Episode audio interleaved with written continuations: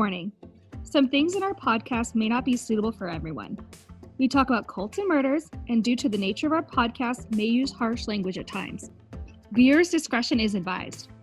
And also, we can't pronounce anything. Hi, everyone. Welcome to Cults and Crime, a true crime podcast covering cults, crime, and everything in between. I'm one of your hosts, Jamie. And I'm your other host, Nicole. We did something a little bit different last time. We asked you, the listeners, to try to decipher our clues and what our next episode is going to be about. And you guys got it. That's right, guys. We're talking about Jerry Brudos, also known as the Lust Killer, and also known as the Shoe Fetish Slayer.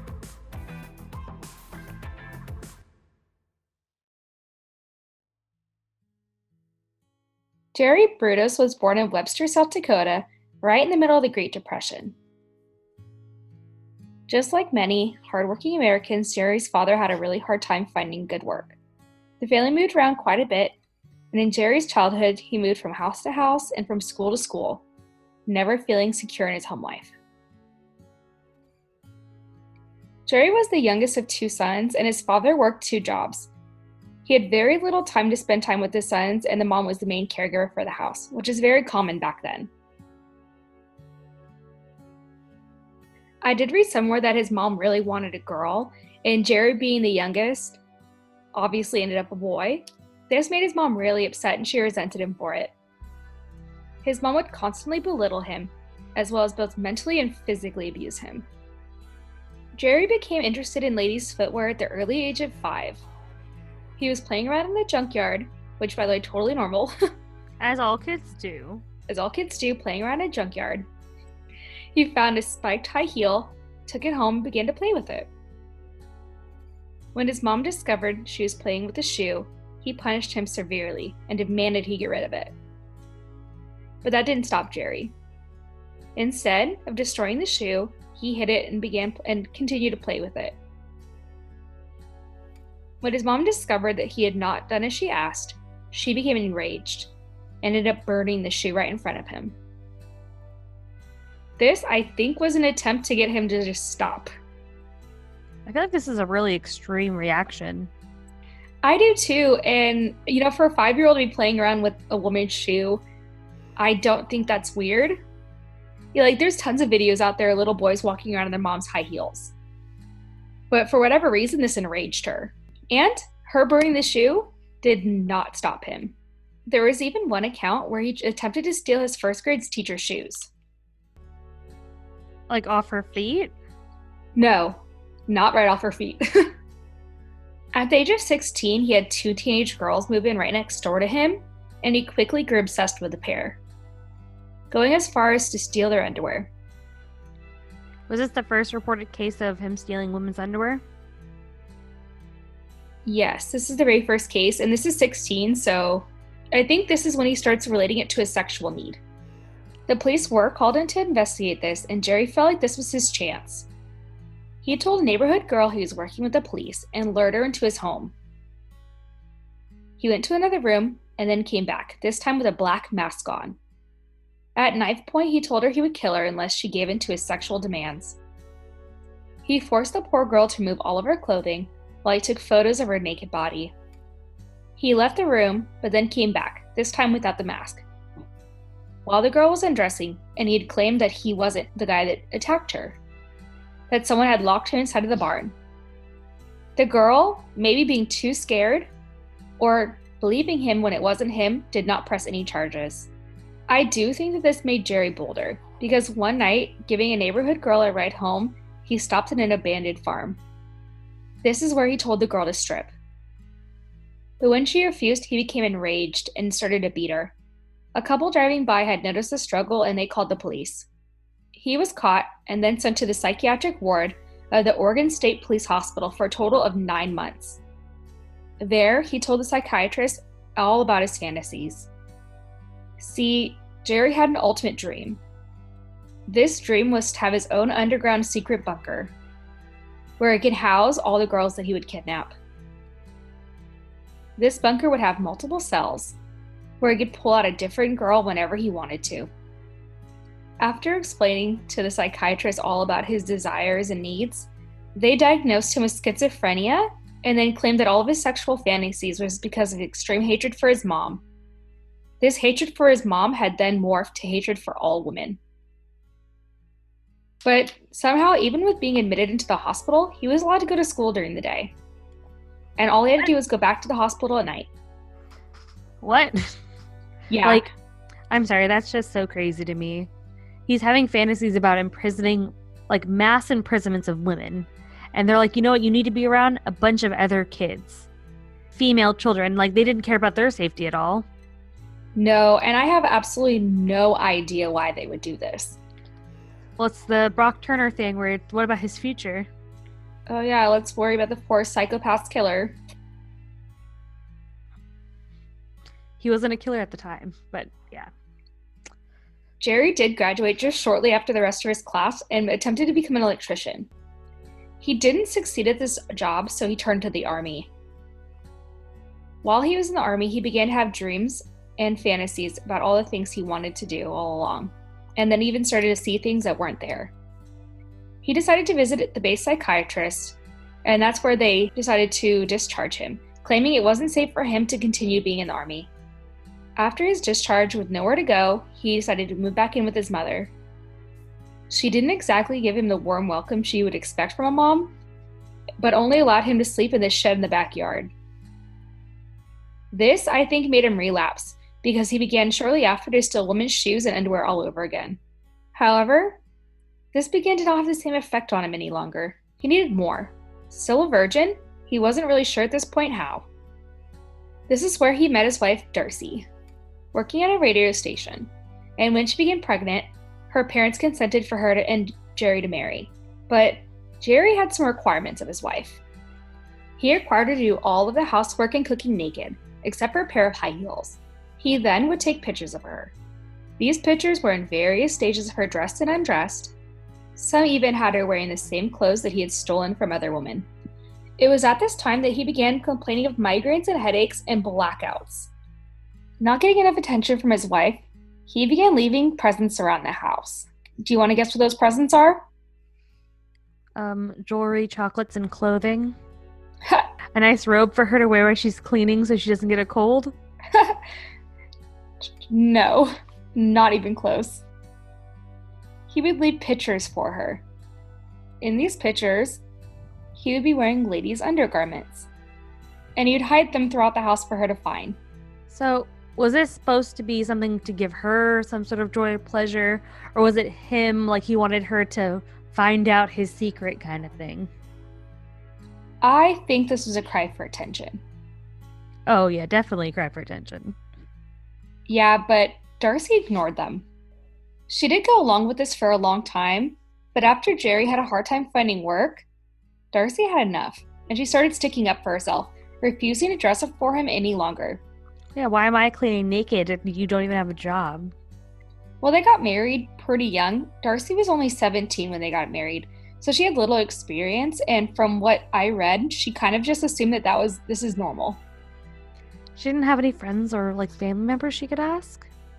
Well, back then you don't talk. We're not so open about sex as we are now. Like now, we all talk about, you know, we all talk about it so casually. But back then, you don't talk about it. Yeah. They wouldn't even show pictures of, you know, a queen size bed in films. I've never heard of that before. Well, if you if you watch the Brady Bunch, in the bedroom they're two twin size beds. They're not a queen size bed. They don't even want to insinuate that they sleep in the same bed, a married couple. That's how repressed it was back then. But after Jerry's needs were no longer met by his wife, he began sneaking away at night and going into the neighbors' houses. This time he would steal their shoes and other lacy undergarments. He would then keep all of these souvenirs in a garage, and later his victims' bodies. He wouldn't allow his wife to go into the garage unless she announced herself via an intercom. This intercom Jerry had set up himself. Let's not talk about what a red flag that would be. I feel like there's a lot of red flags regarding like him and his wife. I'd be like Mrs. Incredible from the Incredibles movie. I'd be pretending to vacuum outside the door and then snooping once I got inside. Well, she's lucky because she really could have found dead bodies. Jerry began killing in 1968. His very first victim was Linda Slawson, who was a door to door encyclopedia salesperson. Jerry lured her into the basement by telling her he was interested in buying a whole set. While his wife and kids were upstairs, he knocked her out with a wooden plank and strangled her. He then walked upstairs, gave his wife some money, and told her to take the kids out. So his wife watched this lady walk into their basement and her husband be like, you know what, honey? Here's ten dollars. Go get yourself a soda pop. I'm going to assume he didn't she didn't see that. After the wife and kids left, he redressed her in different underwear and shoes that he had stolen. He then rearranged her body in provocative poses and took pictures of her. Then he sawed off her left foot and froze it.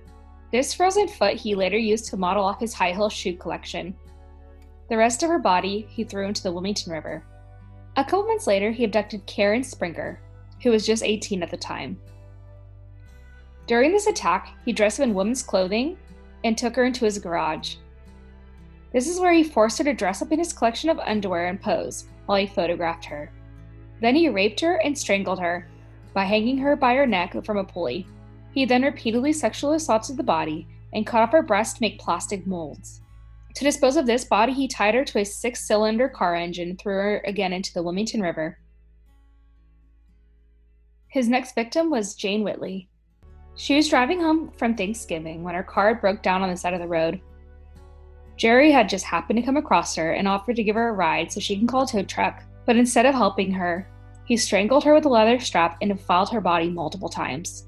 He then kept her body for several days, hanging in his garage where he dressed her up and photographed her while he repeatedly raped her body. He then cut off one of her breasts and made a mold. This mold he used as a paperweight around the house. Again, Darcy, red flag girl, where did he get that boob mold? Yeah, like, were you letting him mold your breasts? This is another thing that makes me think that she just didn't care about the relationship at this point, where she saw this woman enter her home. Her husband's like, hey, you want to go get some ice cream? She does. I just think she didn't care. She didn't care if her husband was having access or interactions with other women. Maybe. Well, more interactions he's having with other women, less he's having with her.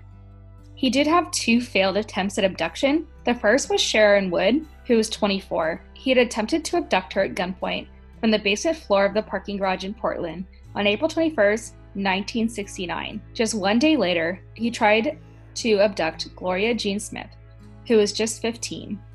After this failed abduction, he finally succeeded, this time with Linda Salee, who was 22. He abducted her from a shopping parking lot on April 23, 1969. Brudos brought her to his garage where he raped and strangled her and then played with her corpse. He decided not to cut off her breasts because they were, and I quote, just too pink. And instead, he decided to drive an electrical current through her body in the attempts to make it jump. Afterwards, he tied the body to a car's transmission with a nylon cord and threw it into the Willamette River. Just as a quick side note, Brudos would dress up in high heels and masturbate after committing every single one of his murders. In 1969, a fisherman found the body of Salee and Sprinker in the Long Tom River. The police asked stu- for students at a nearby university to let them know if there was any suspicious men around. This led them to Brudos. You see, Jerry was cold calling university students at the University of Oregon and asking girls out on blind dates. One girl that claimed to go on a blind date with Jerry had said that he would not stop calling her. And when he tried to reach out again, she informed police and they had them meet. The only thing was, instead of the girl, was the police. They questioned Jerry and he was very cooperative, but after detectives left, they checked his information and found out he'd give a false address. That concerned police. And after looking into his past, they got a warrant to search his house. This is where they found a ton of evidence, including photos of his victims. During interrogation, Jerry admitted to four murders, as well as several other assaults and abductions. He was charged with the murders and claimed insanity. However, the courts determined he was sane to stand trial. A lot of people did suspect that Darcy knew what was going on throughout these murders, and the authorities must have thought so as well, because they arrested and tried her as an accomplice. A neighbor even said they saw Darcy help Brudos carry a victim. However, the neighbor's testimony was discredited, and there was no other and there was no other evidence to prove Darcy was in on the murders. She also denied knowing anything about the killings and had since divorced Jerry changed her name, and moved her and her kids to an unknown location. I totally understand why someone would think that she had to know at least something. Well, obviously, it's very weird in general that he has places in the house that she can't go to, and he has molds of boobs as paperweights. There is a lot of red flags. I can only speculate that she's ignoring those because back then you don't divorce your husband, you just deal with the weird crap. Yeah, and well, and also she knows he has like a weird cross-dressing thing, well, weird to her cross-dressing thing, and they're looking for a guy who was cross-dressing while attempting to kidnap the girls. Yeah, and she didn't say anything, which is another weird thing. Maybe she didn't hear about it, which I doubt because it was all very close to where they live. Yeah, I, am sure everyone was talking about it as the local gossip, you know? Yeah, I just assume that she didn't want to deal with it. Well, yeah, especially when it's someone close to you, it's easier to believe that you're just making things up in your head than it is to believe that someone that you care about is a serial murderer. Exactly, I feel the same way. Jerry Brudos did eventually plead guilty to the murders of Salee, Sprinker, and Whitney, but he was never tried for Slawson. This was because the body wasn't yet found, and she was one of the only victims where he didn't take pictures of her. It was one of his earlier victims, right? The first one? That was his very first victim, the encyclopedia salesperson. Okay, yeah, he so he was still forming his MO yeah, and he just progressed by taking pictures of his victims. Yeah, he had to keep feeding the fantasy and like tweaking it to get exactly what he wanted out of it. Yeah, I guess so. I, you know, I can't say that I know a lot about serial killer psyche and the progression, other than what I see on TV. well, we all just all the time wildly speculate. That's what that's what podcasting's about. Wild speculation. While incarcerated, Brudos had piles of women's shoe catalogs in his cells. He wrote major companies asking for them and claimed they were a substitute for pornography. He lodged countless appeals, including one in which he alleged that a photograph taken of him with one of his victims' corpses could not prove he was guilty. This was because it was not the body of a person he was convicted of killing. And in 1995, the parole board told Bruno that he would never be released. Brudos died in prison from liver cancer, this was the longest incarcerated inmate in Oregon Department's history at the time. All this sounds really familiar. Was he on the Mindhunter show? Yeah, he was on Mindhunter uh, season one, episodes seven and eight. He, and he was portrayed by the actor Happy Anderson. There's also an American extreme metal band called Macabre that has a song about Jerry Brudos. Please tell me you have the lyrics for that. I do. Are you ready? I've never been more ready in my life. When Jerry Brudos when Jerry Brudos was a young boy, that's when his strange behavior grew.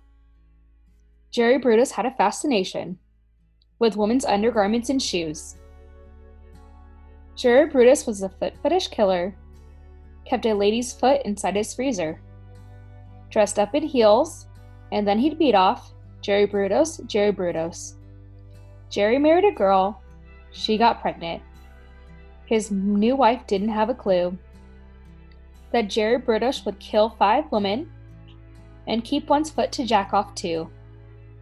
So the very first part rhymed so much it made me think of like Dr. Seuss. If someone has not made a Dr. Seuss about serial killers yet, I TM that. TM, TM, TM. You hear to hear, folks. We call dibs. Yeah, dibs. Yeah, we call dibs on the creepy Dr. Seuss serial killer book. Yeah, patent pending. I do have a quick question that you may or may not have the answer to. So, I was reading an article recently about head trauma and violent behaviors, and it listed that there was a bunch of serial killers who had previous head traumas when they were children. Do you know if he had any head trauma growing up? So, he was, you know, physically abused by his mother, but I don't know if that has any, anything to do with it. All right, so that's the end of our episode, Jamie. This was a good one. I feel like it's always hard for me to choose a case that has this much information out there to just try to condense it to the importance parts and weed out the speculation and wild theories. Yeah, there was not as much information as you would think on this case. I was actually quite surprised. A lot of it was condensed down to the horrible murders he committed and the things he did to the bodies. What upset me is I didn't feel like there was enough information about the victims. Well, it might have been a rape shield thing. maybe. I don't know. I just feel like I would want to know who these women are. Well, yeah, but do those women want you to know who they are? Well, the women that are killed, their families, their children, you know, they died in a really horrific way. Yeah, So- but I feel I don't know. I guess it's like for me, it's hard for me to tell these stories about these poor women because I want to know who they were, and I think that's what we should really focus on: who these women were and what happened to them, not this killer. Which it's so often, especially in social media, no one cares about the victims or no one's willing to put the information in about these victims. A lot of times like live i lived overseas for quite a few years and a lot of countries when you live overseas if there's a mass attack or anything like that unless they're currently doing a manhunt for the person they won't include information about him they'll keep it all about the victims like they won't even say his name Yeah, and I don't feel like that's like that in America. oh no america has a, kind of more of a sensationalist news outlet Yeah, I can definitely agree to that. So I just think the goal is to have a thin line because you want the public to have all the information they need or want, but you also want to be able to protect the victims and their families. You want to try to remember them for the good stuff, you know, making cookies on Sunday mornings, going to the park, that kind of stuff. Yeah, and I could I definitely understand and feel for the victims of this case and their families. This is gruesome, especially what he did to the bodies afterwards. It's a really discouraging portion of these type of acts is the just dismemberment and discare after the fact. Like you've already taken this person's life, now you're going to take their dignity Well, that's what they speculate he really wanted. He wanted to be powerful over these females, and by stealing their clothes and then eventually taking pictures of them without them wanting them to be taken pictures of and murdering them and then continue to defile his bodies. It was all about having control over these women for him. It, it's a fairly common practice with people that are at this level where they will remove the sexual organs of women to further dehumanize them. You know they I, I read once that the idea is to them the one thing that makes women special are their sex- sexual organs. The one thing that gives women power over men are their sexual organs. So by removing those organs they get to take that power back. You know, obviously this is a really sick twisted untrue thing that only a sick twisted person would think but Yeah, and I can definitely agree to that one. All right, Jamie. So we will be ho- we will be moving from crime to cult in our next episode. And Jamie, do you have any special hints for us for us to guess about what we're talking about? i do have two hints for you guys the first one is korea the second is marriage All right, I have absolutely no idea what we're going to be talking about, but I am very excited. i think it's going to interest a lot of people I'm sure it will. So we'll see you guys next Monday with a brand new episode.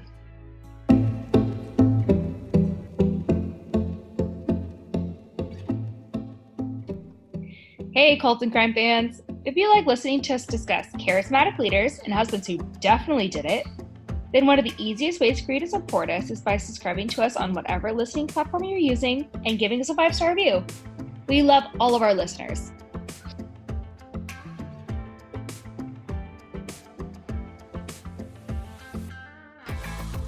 Production by Jamie. Production and editing by Nicole. Our intro music is Wrong by Dan Henning. Our background music is In Albany, New York by the 129ers.